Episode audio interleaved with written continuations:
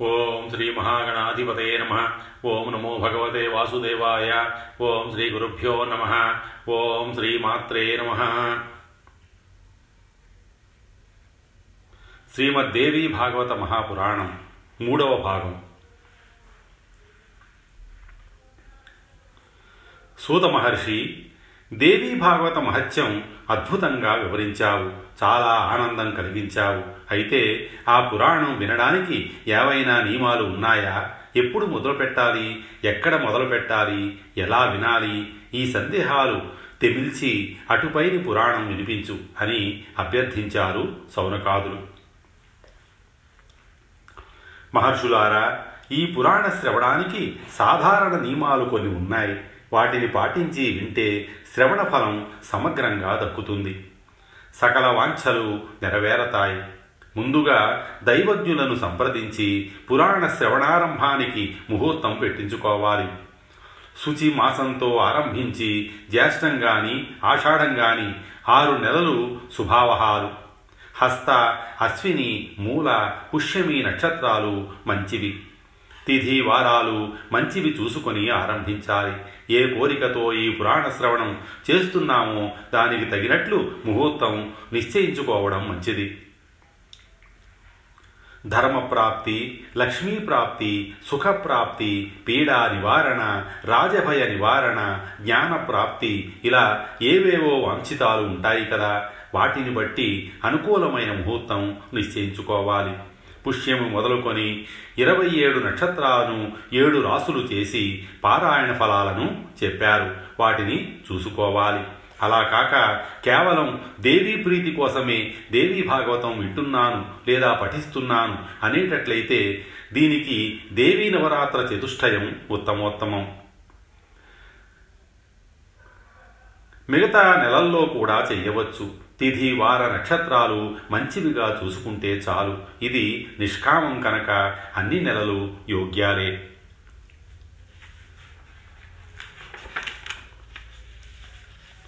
ఒక వివాహానికి ఎలా సంబారాలు సమకూర్చుకుంటామో అలాగే ఈ పురాణ శ్రవణ యజ్ఞానికి సమకూర్చుకోవాలి. ఇది తొమ్మిది రోజుల పాటు సాగే యజ్ఞం. నవాహ యజ్ఞం. దేవీ భాగవత పురాణ శ్రవణ యజ్ఞం. దేనికి లోభించకూడదు పది మంది సహాయము తీసుకోవాలి. వీరంతా దేవీ భక్తిపరులై ఉండాలి. వదాన్యులై ఉండాలి. పనులు చెయ్యడంలో చతురులై ఉండాలి. చుట్టుపక్కల గ్రామాలకు నగరాలకు ఈ పురాణ శ్రవణ వార్తను తెలియపరచాలి. తప్పకుండా రండి అని అందరినీ పిలవాలి. సౌర గాణపత్య శైవ శాక్త వైష్ణవాది మతానుయాయులు అందరూ దీన్ని వినవచ్చు పఠించవచ్చు. దేవీ భాగవత పీయూషం పంచుతున్నాం. రండి వచ్చి భక్తి శ్రద్ధలతో ఆస్వాదించండి అని అందరినీ ఆహ్వానించాలి. చతుర్వర్ణాల వారు స్త్రీలు పురుషులు అన్ని ఆశ్రమాల వారు సకాములు నిష్కాములు అందరూ ప్రేమతో ఈ అమృతాన్ని చెవులారా గ్రోలవచ్చు. తొమ్మిది రోజులు ఉండి విని వెళ్ళండి అని ఆప్యాయంగా సవినయంగా పిలవాలి. కుదరని వారు వీలైనన్ని రోజులు ఉండి విని వెళ్ళవచ్చు. మధ్యలో వచ్చి వినవచ్చు. వచ్చిన వారందరికీ బస వసతులు ఏర్పాటు చేయాలి విశాలమైన పందిరి వేసి చాందినీరు కట్టి అరటి బోదెలతో కొబ్బరి ఆకులతో మామిడి తోరణాలతో అలంకరణ చెయ్యాలి. మనోహరంగా వేదిక నిర్మించాలి. దాన్ని గోమయంతో అలికి ముగ్గులు పెట్టాలి. పందిరి అంతటా ఈ అలంకరణ చెయ్యాలి. జెండాలు కట్టాలి. ఆ వేదిక మీద పౌరాణికుడు కూర్చునేందుకు వీలుగా సుఖాసనం ఏర్పాటు చేయాలి. ఆయన తూర్పుముఖంగా గాని ఉత్తరముఖంగా గాని కూర్చునేందుకు వీలుగా ఉండాలి. శ్రోతలకు కూడా యథోచితంగా యథావకాశంగా ఆసనాలు వెయ్యాలి. ఆడవారికి వేరుగా మగవారికి వేరుగా కూర్చునే ఏర్పాటు ఉండాలి. పౌరాణికుడు మంచి మాటకారి అయి ఉండాలి నిగ్రహం కలవాడై ఉండాలి. దేవి ఆరాధన తత్పరుడు వివిధ పురాణ శాస్త్రాలు తెలిసినవాడు మంచి కంఠం కలవాడు దయాళుడు నిస్పృహుడు దక్షుడు ధీరుడు అయ్యుండాలి. ఇన్ని లక్షణాలు ఉంటే అతడు ఉత్తమోత్తమ పౌరాణికుడు. శ్రోతలు కూడా బ్రాహ్మణ్యులు దేవతా భక్తులు కథారస పరాయణులు ఉదారులు అలోలుపులు నమ్రులు హింసాది దుర్గుణ వివర్జితులు అయ్యుండాలి. పాషండులు లుబ్ధులు నాస్తికులు దుశ్శీలులు దుర్గుణులు నిష్ఠురులు క్రోధనులు శివకేశవులకు భేదం పాటించేవారు ఈ పురాణం చెప్పడానికి గాని వినడానికి గాని పనికిరారు. ఇది దేవీ యజ్ఞం. ఈ మాట మరిచిపోకూడదు.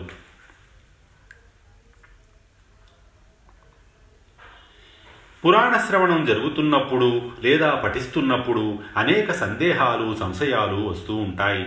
వాటిని తీర్చడానికి వీలుగా సమర్థుడైన పండితుణ్ణి ఆహ్వానించి పౌరాణికుని సన్నిధిలో కూర్చుండబెట్టాలి. ఈయన సహాయకుడుగా వ్యవహరిస్తూ సందేహాలు తీర్చాలి. ప్రారంభ ముహూర్తానికి ముందు రోజునే వక్తృశ్రోతలు క్షురకర్మాదులు చేయించుకోవాలి. అందరూ పురాణ శ్రవణ దీక్షను స్వీకరించాలి. తెల్లవారుజామునే లేచి కార్యాలు తీర్చుకొని స్నాన సంధ్యాదులు ముగించి వినడానికి కూర్చోవాలి. ఈ తొమ్మిది రోజులు వీటిని క్లుప్తంగా ముగించుకోవచ్చు. కథాశ్రవణ యోగ్యత్వ సిద్ధి కోసం యథాశక్తిగా గోదానాదులు చెయ్యడం మంచిది. నిర్విఘ్న పరిసమాప్తిని కాంక్షిస్తూ ముందుగా గణపతిని పూజించాలి.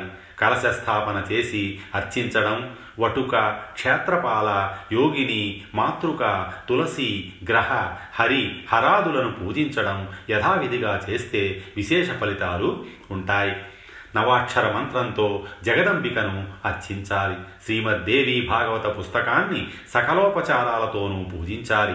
ఇది ఆ పరాశక్తికి వాగ్రూపమూర్తి. శోభనాక్షర విరాజితం కనుక గ్రంథ పూజ చెయ్యాలి. విఘ్నోపశాంతి కోసం ఐదుగురు బ్రాహ్మణులను నియమించి తొమ్మిది రోజుల పాటు నిత్యం నవాక్షర మంత్ర జపం చేయించాలి. సప్తశతీ స్తవం పారాయణ చేయించాలి. ఏ రోజుకు ఆ రోజు పురాణ శ్రవణానికి ఆరంభంలోనూ ముగింపులోనూ ప్రదక్షిణ నమస్కారాలు చేసి జగదంబికను స్తుతించాలి. కాత్యాయని మహామాయే భవానీ భువనేశ్వరీ సంసారసాగరే మగ్నం మాముద్ధర కృపామయే బ్రహ్మ విష్ణు శివారాధ్యే ప్రసాదం జగదంబికే మనోభిలషితం దేవి వరం దేహి నమోస్తుతే పౌరాణికుడంటే సాక్షాత్తు వ్యాసుడు. కనుక వ్యాస బుద్ధితో అతడిని సత్కరించాలి. పుష్పమాలికాలంకార వస్త్రాదులు సమర్పించి సర్వశాస్త్ర ఇతిహాసజ్ఞ వ్యాసరూప కథా చంద్రోదయంతో మా అంతరంగాల్లో ఉన్న చీకటిని తొలగించు అని ప్రార్థిస్తూ నమస్కరించాలి.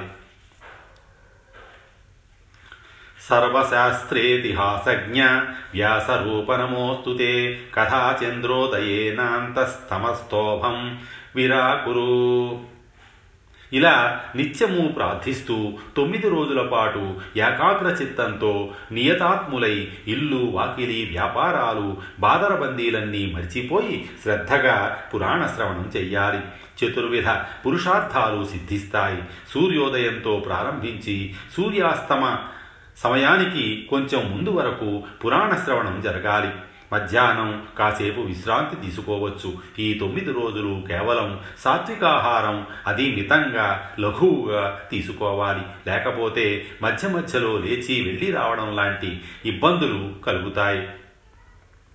ఒంటిపూట భోజనం ఉత్తమం. హవిష్యాన్నమే తినడం ఉత్తమోత్తమం. లేదంటే పాలు పళ్ళు నేతి వంటలు ఇంకా మంచిది. ఏమైనా కథా విఘ్నం జరగకుండా విచక్షణులై ఏది తీసుకోవాలో ఎంత తీసుకోవాలో ఎవరికి వారే నిర్ణయించుకోవడం సమంజసం.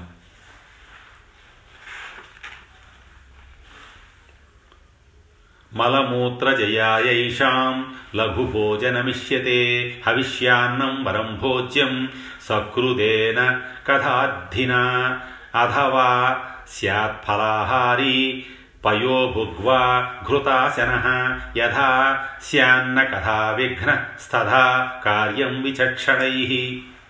తొమ్మిది రోజులు బ్రహ్మచర్యం పాటిస్తూ నేలపైనే పరుంటూ ఆకులలో తింటూ సత్యవాగ్ని యమంతో ఇంద్రియ నిగ్రహంతో కథాశ్రవణం చెయ్యాలి. ఆరోగ్యం దృష్టితోనూ ఇంద్రియ నిగ్రహం దృష్టితోనూ ఈ రోజుల్లో తినకూడని పదార్థాలు కాయగూరలు కొన్ని ఉన్నాయి. వాటిని తెలుసుకొని పరిహరించాలి. చద్దిని గాని భావదుష్టమైన దానిని గాని తినకూడదు. మద్య మాంసాలు పూర్తిగా పరిత్యాజ్యాలు. హరిషడ్వర్గాలకు దుష్టులకు దూరంగా ఉండాలి. అయోగ్యులతో సంభాషించకూడదు. యోగ్యులను నిందించకూడదు. సాధ్యమైనంత వరకు ఈ తొమ్మిది నాళ్ళు మౌనం పాటించడం మంచిది. వినయము రుజువర్తనము శౌచము దయాగుణము మితభాషణము ఔదార్యము పాటించాలి. రోగులు భయార్థులు ధనార్థులు పుత్రార్థులు ఇంకా అధిక భక్తితో వినాలి. పిల్లలు కలగని వారు కలిగిన శిశువులు మరణించేవారు గర్భస్రావాలు జరిగేవారు ఈ కథాశ్రవణ వ్రతం చేపట్టి వింటే సత్ఫలితాలు ఉంటాయి. వీరు తప్పకుండా వినాలి. ఆయా ఆశ్రమాలను స్వీకరించకుండా ఆయా యాతనలు పడకుండా ధర్మార్థ కామమోక్షాలు సమకూరాలి అనుకునే వారికి ఈ భాగవత శ్రవణం కల్పవృక్షం లాంటిది. ఈ తొమ్మిది రోజులు తొమ్మిది యజ్ఞ దినాలతో సమానం. ఈ రోజుల్లో చేసే దానాలు హోమాలు జపాలు అనంతంగా ఫలప్రదాలు అవుతాయి. తొమ్మిది రోజులు అయ్యాక ఉద్యాపన చెయ్యాలి. మహాష్టమి వ్రతానికి ఎలా చేస్తారో అలాగా. ఇది ఫలం కోరేవారు చేయవలసిన పని. కోరిన ఫలం దక్కుతుంది. నిష్కామంగా విన్నవారికి ముక్తి లభిస్తుంది. అందుకనే భగవతిని భోగమోక్షప్రద అనడం. నిత్యము వక్తకు పుస్తకానికి పూజలు చెయ్యాలి. వక్త ఇచ్చే ప్రసాదాన్ని భక్తితో స్వీకరించాలి. కుమారి సువాసిని బ్రాహ్మణ బ్రహ్మచారి పూజలు సంతర్పణలు నిత్యము జరగాలి. గాయత్రీ నామ సహస్రం పఠించాలి. ఇవి తొమ్మిది నాళ్ళు చెయ్యలేకపోతే కనీసం ముగింపు నాడైనా చెయ్యాలి. సర్వదోష నివారకంగా విష్ణు సహస్రనామం పఠించాలి. విష్ణుమూర్తిని స్మరిస్తే తపస్సులలో యజ్ఞాదుల్లో తెలిసి తెలియక జరిగే లోటులు దోషాలు తొలగిపోయి సమస్తము సంపూర్ణమవుతుంది. యస్య స్మృత్యా చ నామోక్త్య తపో యజ్ఞక్రియాదిషు న్యూనం సంపూర్ణతాం యాతి తస్మాత్ విష్ణుం చ కీర్తయేత్ ముగింపు రోజున దేవీ సప్తశతి మంత్రాలతో హోమం చెయ్యాలి నవాక్షర మంత్రంతోనూ చెయ్యాలి పాయసంతోనో నెయ్యితోనో గాయత్రి హోమం జరిపించాలి. దేవీ భాగవతం అంటే గాయత్రీమయం. ఇవన్నీ తజ్ఞులైన విప్రుల సూచనల మేరకు జరిపించాలి. యథాశక్తిగా భూ సువర్ణ వస్త్ర భూషణ ధనాదులతో పౌరాణికుణ్ణి సంతృప్తిపరచాలి. ఆయన ప్రసన్నుడైతే దేవతలందరూ ప్రసన్నులైనట్లే. అలాగే సహాయకులుగా ఉండే పండితులను నామజపాలు హోమాలు చేసే విప్రులను సంతృప్తిపరచాలి. కుమారి సువాసిని పూజలు అందుకున్న వారిని దక్షిణలతో సంతృప్తిపరచాలి సంతర్పణ జరపాలి. వీరందరూ సంతృప్తి చెందితే దేవి సంతృప్తి చెందినట్టే. కోరికలన్నీ తీరతాయి. దేవీ నవరాత్రాలలో అష్టమి నాడు గాని నవమి నాడు గాని దేవీ భాగవత గ్రంథాన్ని పట్టు వస్త్రంతో కప్పి అర్చించి పౌరాణికులకు విప్రులకు దానం చెయ్యాలి. ఇలా చేసిన పుస్తక దానం సకల పాపాలను హరిస్తుంది. ఇహలోకంలో సకల భోగాలను కలిగించి పరలోకంలో ముక్తిని ప్రసాదిస్తుంది. పౌరాణికుడు దుర్బలుడా బాలుడా యువకుడా వృద్ధుడా అనే విచారణతో పనిలేదు అందరికీ పూజ్యుడు అందరికీ వంజుడు వ్యాసుడితో సమానుడు. లోకంలో చాలామందికి చాలా రకాల గురువులు ఉంటారు. కానీ అందరిలోకి ఉత్తమోత్తమ గురువు పౌరాణికుడే. సంతిలోకస్య బహవ గురవో గుణజన్మత సర్వేషామపి తేషాం చ పురాణజ్ఞ పరో గురు. వ్యాసపీఠం ముందు కూర్చుని పురాణం చెబుతున్నంతసేపు అతడు వ్యాసుడే. ఆ సమయంలో అతడికి ఎవరూ నమస్కరించకూడదు. ప్రసంగం ముగిశాకనే నమస్కరించాలి. పౌరాణికో బ్రాహ్మణస్తు వ్యాసాసన సమాశ్రిత అసమాప్తే ప్రసంగేతు నమస్కుర్యాన్న కస్యచిత్. మహర్షులారా ఈ నియమావళి పాటిస్తూ వినాలి. అప్పుడే ఫలితం దక్కుతుంది. పౌరాణికుడి కన్నా ఉన్నతమైన ఆసనం మీద కూర్చుని డాంభికంగా వినకూడదు. అలా చేస్తే మరుసటి జన్మలో కాకిగా పుడతాడు.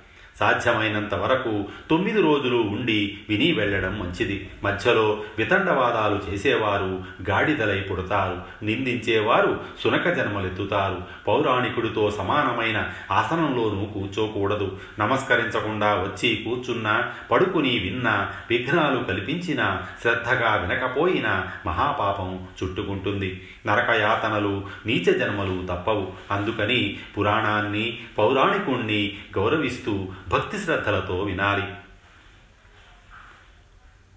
పురాణ ప్రవక్తకు యథాశక్తిగా పండో ఫలమో ధనమో వస్త్రమో ఇవ్వాలి. అలా ఇచ్చిన వారికి వైకుంఠం దక్కుతుంది. సకల పురాణాలను వింటే దక్కే ఫలం కన్నా ఈ దేవీ భాగవతం వింటే లభించే పుణ్యఫలం నూరు రెట్లు. అధికం.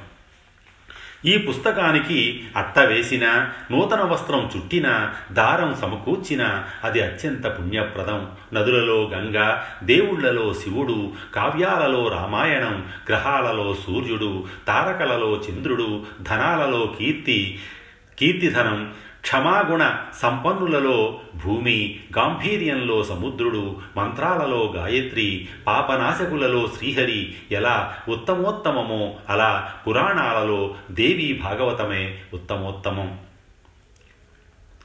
ఎలాగోలాగా శ్రమపడి తొమ్మిది రోజులు వింటే ఆ ఆ ఫలితం వర్ణనాతీతం. అతడు జీవన్ముక్తుడే రాజభయం శత్రుభయం మహామారి భయం దుర్భిక్ష భయం రాష్ట్ర భంగ భయం ఇలాంటివి వచ్చి పడ్డప్పుడు ఈ భాగవతాన్ని చదవడం వినడం చాలా మంచిది. అన్ని భయాలు తొలగిపోతాయి. భూత ప్రేత వినాశం కోసం రాజ్యలాభం కోసం సంతాన ప్రాప్తి కోసం దీన్ని తప్పక వినాలి లేదా పారాయణ చెయ్యాలి. దీనిలో కనీసం ఒక్క శ్లోకాన్నో శ్లోక భాగాన్నో విన్నా చదివినా దాని సత్ఫలితం తప్పక కనిపిస్తుంది. ఉత్తమగతి లభిస్తుంది. శ్రీమద్భాగవతం యస్తు పఠేద్వా శృణుయాదపి. శ్లోకార్థం శ్లోకపాదం వా సయాతి పరమాంగతిం. ఆదిలో మహాదేవి ఈ పురాణాన్ని అర్ధశ్లోకంతో చెప్పింది. అదే శిష్య ప్రశిష్యుల ద్వారా ఇంత గ్రంథంగా విపులీకరించబడింది. గాయత్రికి సాటి వచ్చే మంత్రం గాని దేవత గాని తపస్సు గాని లేవంటారు. అలాంటి ఆ గాయత్రి ఈ గ్రంథంలో సరహ సరహస్యంగా ప్రతిపాదించబడింది ప్రతిష్ఠింపబడింది. అందుకనే మరి ఇంకా ఏ మహాపురాణాలు దేవీ భాగవతంలో పదహారవ కళకైన సాటి రావనడం ఇందులో ఉన్న ధర్మ ప్రబోధం మణిద్వీప వర్ణన దేవీ గీత మరి ఇంకెక్కడా లభించవు. అందుచేత దేవీ భాగవతాన్ని పఠించడం వినడం అత్యంత పుణ్యప్రదాలు భుక్తి ముక్తిదాయకాలు. దీని ప్రభావాన్ని త్రిమూర్తులు కూడా పూర్తిగా వివరించి చెప్పలేరంటే అతిశయోక్తి కాదు. ఆ తల్లి పాదపద్మాల నుంచి రాలిపడిన ఒక రేణువును శిరస వహించి ఆ త్రిమూర్తులు తమ తమ విధులను నిర్వర్తించగలుగుతున్నారు. జగరాధా జ జగదారాధ్యులు అవుతున్నారు. ఇంతకన్నా మహాదేవి మహిమకు నిదర్శనం ఏం కావాలి? ఆ జగదంబికకు నమస్కరిస్తున్నాను. ఆ తల్లి సుధా సముద్రంలో మణిద్వీపంలో చింతామణి గృహంలో విరాజిల్లుతూ ఉంటుంది. చిరునవ్వులు చిందిస్తూ ఉంటుంది. సన్నిధిలో నిలిచి బ్రహ్మేశాచ్యుత శక్రాది దేవతలు సకల ఋషులు ఉపాసిస్తూ ఉంటారు. ఆ తల్లి ఈ జగత్తుకి సమస్త శ్రేయస్సులు కలిగించుగాక. బ్రహ్మేశాచ్యుతశక్రా ద్వైరిమ ద్వైర్మహర్షిభిరుపాసిత జగతాం శ్రేయసే సాస్తు. మణిద్వీపాధిదేవత. సౌనకాది మహాముల్లారా ఇంతటి మహిమాన్వితమైన శ్రీమద్దేవి భాగవతాన్ని వినాలి అనే కోరిక మీకు కలగడం వినిపించే అవకాశం నాకు కలగడం నిజంగా ఇదంతా దేవి అనుగ్రహమే. కనుక ముందుగా ఆ జగన్మాతకు నమస్కరించి ఆరంభిస్తున్నాను. శ్రద్ధాభక్తులతో ఆలకించండి. స్వస్తి శ్రీ ఉమామహేశ్వర పరబ్రహ్మార్పణమస్తు.